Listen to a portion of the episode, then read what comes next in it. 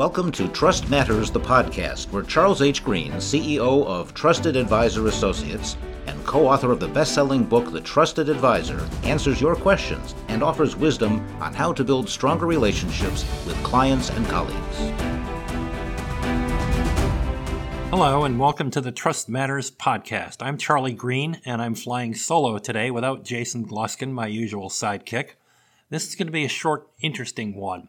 Uh, about 13 years ago, I wrote a blog post called A Better New Year's Resolution. Uh, the next year, uh, I thought, well, that had been a good idea. Let me do another one. And I went back and read the first year's, and I thought, gosh, that was not bad. In fact, I couldn't come up with anything better. So I ran the same blog post again. And I've done that every year since, and it occurred to me I should share it with the podcast group. So here we go. My unscientific sampling says that many people make New Year's resolutions and few of us follow through. Net result is unhappiness. But it doesn't have to be that way. You could, of course, just try harder, stiffen your resolve, etc., but you've been there, tried that. You could also ditch the whole idea and just stop making resolutions. You could avoid goal failure by eliminating goal setting. And that can be very effective, but at the cost of giving up on your aspirations.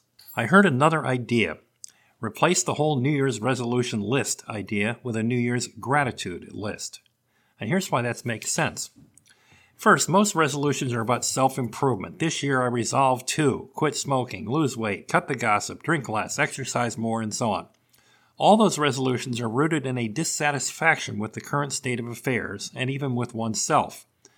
In other words, resolutions often have a component of dissatisfaction with self and for many, it isn't just dissatisfaction, it's an element of self hatred.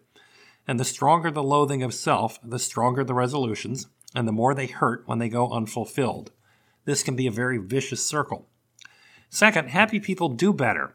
And this has some verification in science, and it's a common point of view in religion and psychology, and I think in common sense. People who are slightly optimistic do better in life. People who are happy are more attractive to other people. So, in a very real sense, you empower what you fear and you attract what you put out. Ergo, replace resolutions with gratitude.